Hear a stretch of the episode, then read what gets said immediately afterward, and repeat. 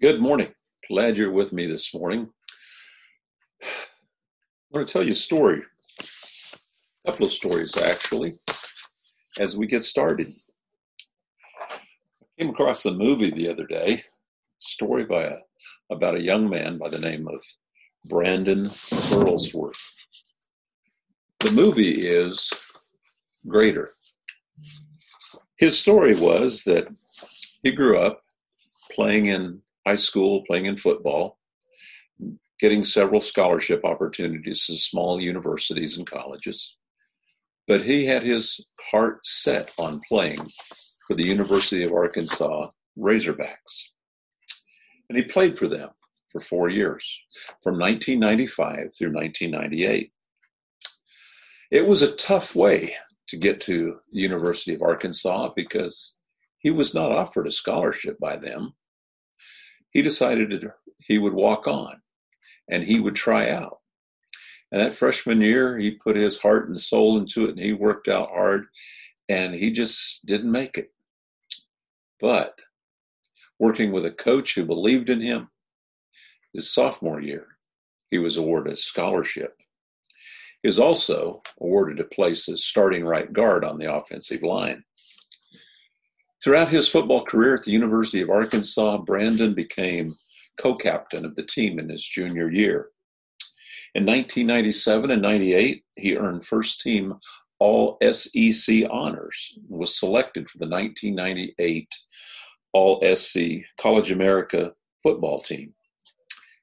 Those four years of college, not only did he excel and work hard on the field, but he also worked hard in the classroom. He achieved um, the All SEC Academic Honor Roll every year from 1995 through 1998. In 1998, he graduated with his Bachelor of Arts in Business Administration. And then, playing in his final year, he got his master's degree in business administration. In 1999, he was adopt, he was drafted by the Indianapolis Colts in the third round. They projected that he would be starting right guard for their team that year. But he didn't make it. Sadly, 11 days after being drafted, he was killed in a car accident. He was driving home after a workout he was going to go home and pick up his mother and go to a church event. But he didn't make it. He was tragically killed in a car accident. Now, the movie really looks at two stories. It looks at Brandon and his accomplishments and all that he did and the relationships that he developed with his teammates and how he pushed them and got on the team. You, you name it. It was it's a good story but it also deals with the wrestlings of his older brother, who just couldn't believe that this could happen to him, could happen to his brother who put so much into it. I would suggest that it was the classic why God, after he's done all of this, you're going to allow this to happen before he can even live his dream? And isn't that the way it is sometimes? We go through life just wondering about things, about how it's going to be, and we have all of our aspirations and we want them to come true, and we work hard only to have something happen. And we say, Why, God? Everyone here today who can hear this probably can ask that same question Why, God? Why did this happen? I know I can. If you're watching this and you don't know me, you're seeing it from the internet, or you're new to Yuma and new to Central, you know, or I'll tell you that I was 24 years of age. Everything was going very well. Well, everything maybe except for my spiritual life. I really wasn't growing much. Then one day, 1978, October. my son died of sudden infant death syndrome.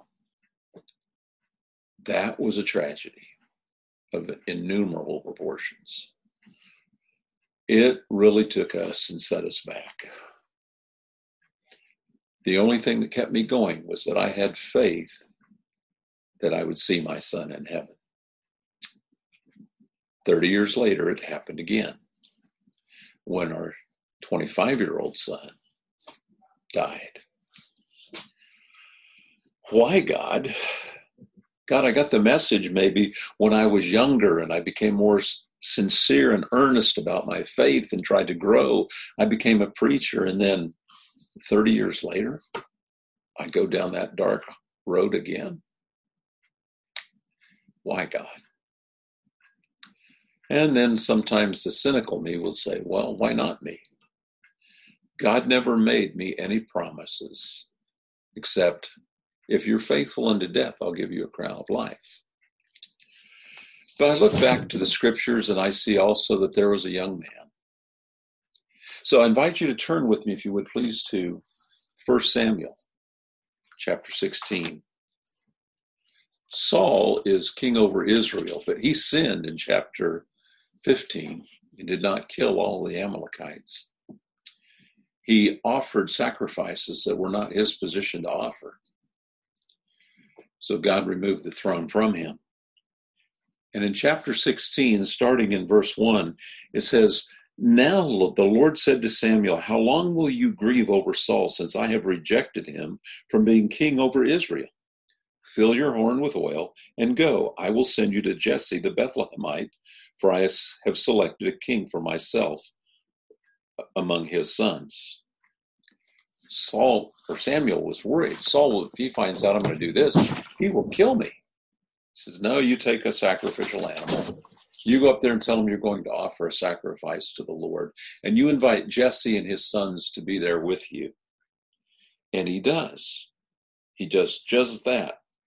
It says in verse 5, he said to them, I peace. I have come to sacrifice to the Lord. Consecrate yourselves and come with me to the sacrifice. He consecrated Jesse and his sons, invited them to the sacrifice. And when they entered, he looked at Eliab and thought, Surely the Lord's anointed is before him. But the Lord told Samuel, Do not look at his appearance or his height or his stature, because I have rejected him. For God sees not as man sees, but God looks from the heart. You see, man looks at the outward appearance, God looks at the heart.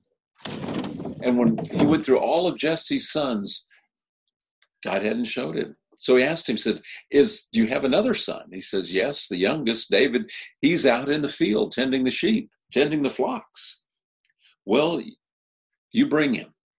We'll not sit down until he comes here. And when David gets there, he was a good looking young man.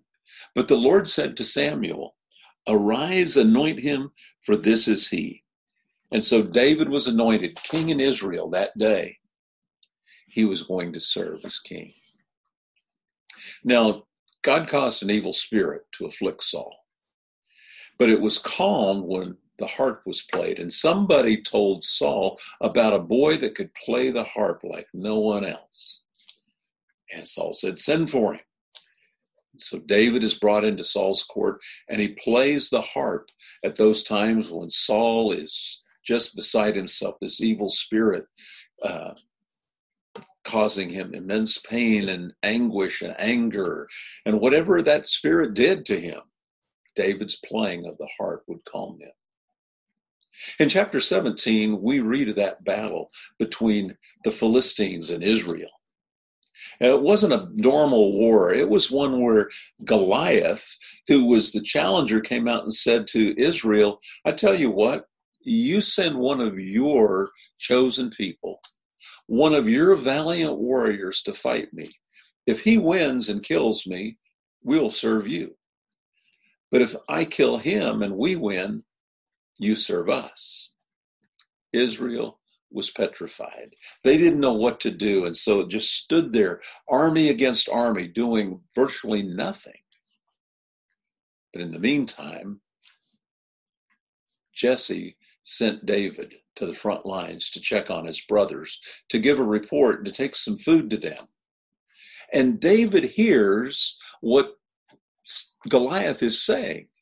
And he wonders, who is this uncircumcised Philistine? Who is saying these things about Jehovah God? Well, you know the story. David says, I can do this. I'll do it. God will give me the victory. Saul's armor was too heavy and too big and wouldn't work for him. And so, amidst Goliath's taunts, David walks out there and picks up some stones and his sling. And you know the story. He kills Goliath. Israel is victorious. They rout the Philistines. That's not the end of the story, is it? You see, Samuel has anointed David is king, but Saul is still alive and on the throne. But the songwriters started singing, the, the people of Israel started singing, Saul has killed his thousands and David his ten thousands. Saul becomes angry. He has promised whoever kills Goliath will receive his daughter in marriage. Now it's his son in law. For Saul gave him Michal, his daughter. Jonathan is there in the court with David, and he gets to know him, and they become best of friends.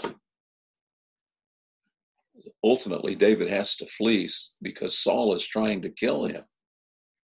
But David does not lift his hand against God's anointed.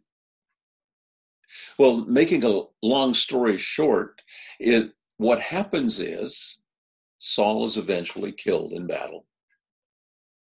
And so David now is king and he has established his kingdom and everything is going well and the kingdom his borders are fur- the furthest they've ever been everything is going fantastic for david and then as we turn to second samuel uh, this is when it kind of gets sad because david is doing so well up to this point but one day when the kings chapter 11, if you will, when the springtime, when kings go out to battle, David sent the army out, but he stayed behind.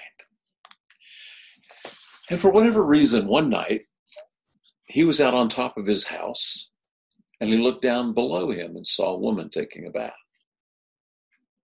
And he became enamored with her. And lust kicked in and he called for her to come to him and he committed adultery with her. They had an illicit relationship. She conceives a child. David tries to cover it up, ultimately killing her husband and then marrying her. But in chapter 12, Nathan the prophet comes to him and confronts him, saying, You are the man. Well, in that chapter, David says and repents and acknowledges as that. He says, I've sinned against the Lord. And Nathan said to David, The Lord has taken away your sin, you shall not die. However, by because of this deed you have given occasion of the enemies of the Lord to blaspheme the child that is born to you shall surely die. Well, that child was born and didn't live very long. David fasted and prayed and hoped that it would live and God would relent and spare that child's life because it wasn't his fault. But alas, the child died.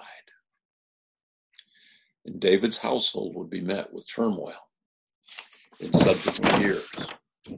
Solomon is now born, but the story doesn't go there. It goes to another son and a daughter of David. Amnon became obsessed with his sister, Tamar, probably a half sister, but became obsessed with her and was ill one day or claimed to be ill and called for her. He was going to have her. And so he says, Come into my bedroom. And she does. She brings him some food and he attacks her. He rapes her and she's beside herself. Her brother Absalom hears about it and he promises vengeance. He will avenge his sister. It took him two years to do so, but he did so. And he tried after he killed Absalom, he tried to take, after he killed Amnon, he tried to take the throne from David. Well, David fled Jerusalem and he was running for his life and they were fleeing, but David's troops prevailed. And Joab, David's right hand man, and you have to realize Absalom was perhaps his father's favorite son at that time. But Joab kills Absalom. And it says in 2 Samuel chapter 18, verse 33, the king was deeply moved and went up to the chamber over the gate and wept. And thus he said, as he walked, Oh, my son Absalom, my son, my son Absalom, would I have died instead of you? Oh, Absalom, my son, my son. David was beside himself with grief. He wished that it was him that died. David knew and understood what pain was. You know, I am involved in some grief groups in Facebook. And one of the things that I know is that people just struggle sometimes getting through the process of grief. It not, wasn't necessarily easy for me and my wife as we got through it, but we did. And I think there's a key in David's story you know, how did David handle it? Well, after all, David was going through all of this. God made him king, anointed him, was with him. He had to wonder if I am God's king, God's favorite, how did all of this happen to me? What's going on in my life? The preacher, professor of homiletics, Haddon Robinson, said this Whenever the facts of your faith come into conflict with the facts of your life, and you find that your faith is in peril, what do you do? How do you handle it? How do you get through that? It is not an easy road to walk. So turn with me, if you would please, to the 131st Psalm. This is a psalm of David. It is in the class of psalms called the Song of Ascents. And we could talk more about what that means, but I don't want to get into that right now, but I want to look at the psalm. Psalm 131, three verses long, but it says a lot. My heart is not proud, O Lord. My eyes are not haughty. I do not concern myself with great matters or things too wonderful for me. But I have stilled and quieted my soul. Like a weaned child with its mother, like a weaned child is my soul within me. O Israel, put your hope in the Lord, both now and forevermore. There's no doubt that David had questions when you read through the Psalms and you read some of the Psalms, many of the Psalms of David, you can hear it. He was, after all, God's anointed. But how did David get through this? One of the things is he did not focus his attention on the problems that he had, because if it did, it would have put him against God. He said, My heart is not proud, O Lord. My eyes are not haughty. I do not concern myself with great matters or things too wonderful for me. What's the difference between pride and arrogance? In our English language, we'll do that because pride is seen as a good thing, it's seen as something of a, a healthy self esteem. But arrogance is quite a bit different. I believe it was in Psychology Today that wrote, pride arises out of the, out of taking responsibility for a specific action that is considered positive and socially valued. But arrogance arises from pride not in one's actions, but in one's global self. Well, that says an awful lot, but maybe to put it in an easier way of understanding it, pride comes from doing the work to prepare oneself and then succeed because one has done the necessary work. Arrogance, on the other hand, is I am successful. I have succeeded because I am great. Forget the work, it just comes natural. I think back to Brandon Burlsworth. He set his goal on being an Arkansas Razorback. He really wanted that so bad. And what did he do? He tried out, didn't make the cut. He volunteered to, serve, you know, red shirt onto the team. And he worked hard and he worked hard. And the coaches saw his hard work, and one of them turned him into a lean machine. And he got a position sophomore year, full scholarship, and his starting right guard. He worked hard. He had every right to be proud of his accomplishments. He was still a very humble young man because he knew what he was doing that he didn't take it and count himself as anything great, nor did David. I think in verse 1 of this psalm, my heart is not proud. To me, a better word would be, my heart is not arrogant. Because proud, yeah, I want us to be proud in the things that we accomplish because the work that we do to put in them. Not that we're great, not in our in an arrogant way, but in We've done all the work. You've done the work, and that's great. Arrogant is another story. David went on to say, My eyes are not haughty. That is, I'm not looking down on anyone.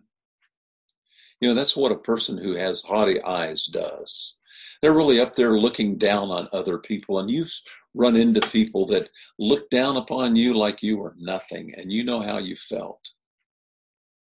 Well, let's look at it a different way at those who, in the midst of their grief, sometimes rail against God. Could it be that their eyes are haughty? That they're looking down upon God, the creature, looking down and complaining to the Creator and putting Him on trial? I think that's what they're doing. They're looking down upon God. In the midst of their questioning, they're angry and they're haughty and they want to know why.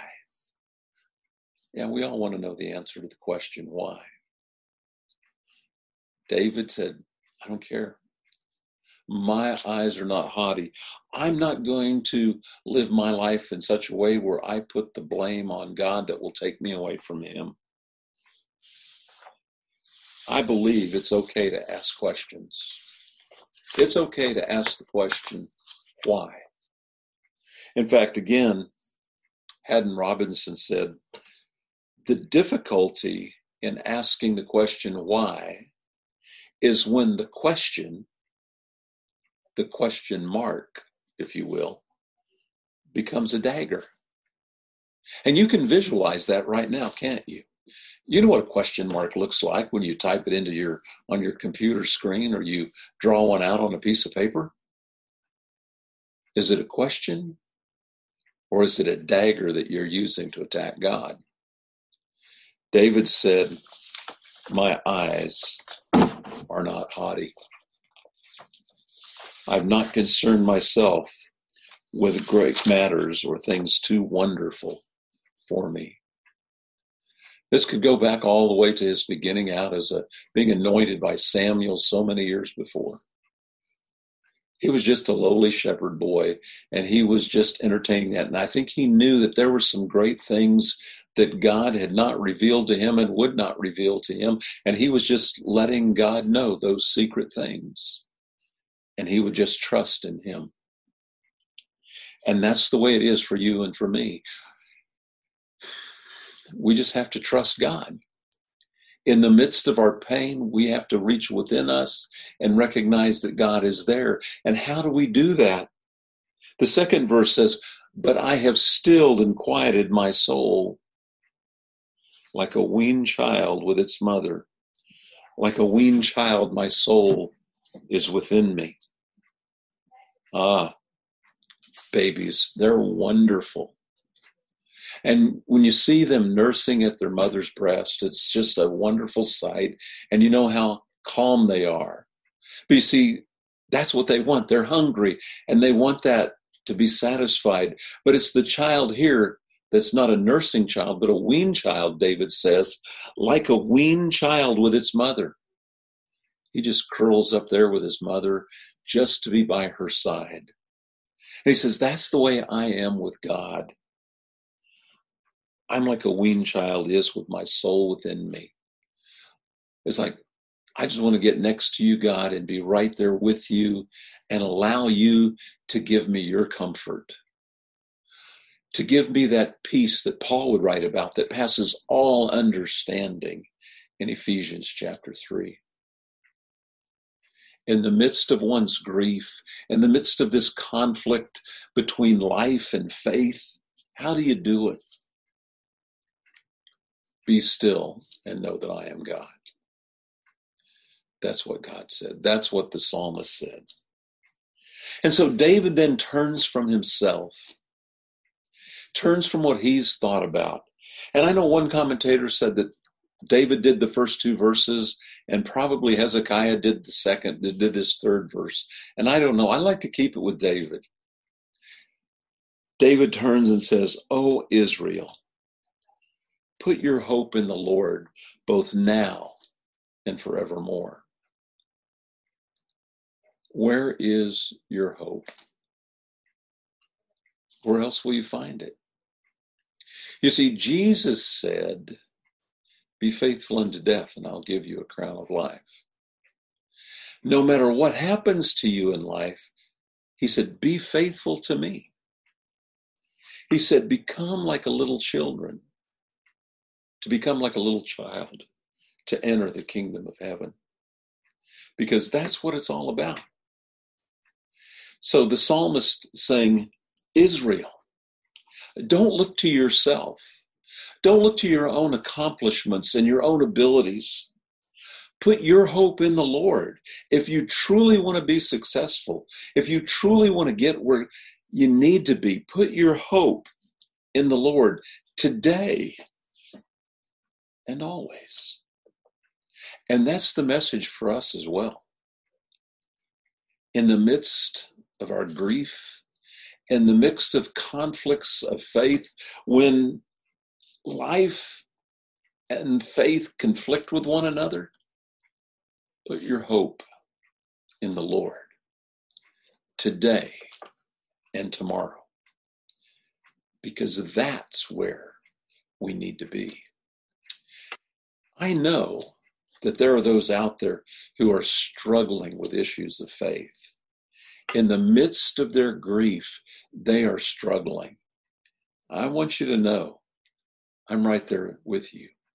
I've been where you are, and I may be there again, struggling with matters of faith and life when they conflict with one another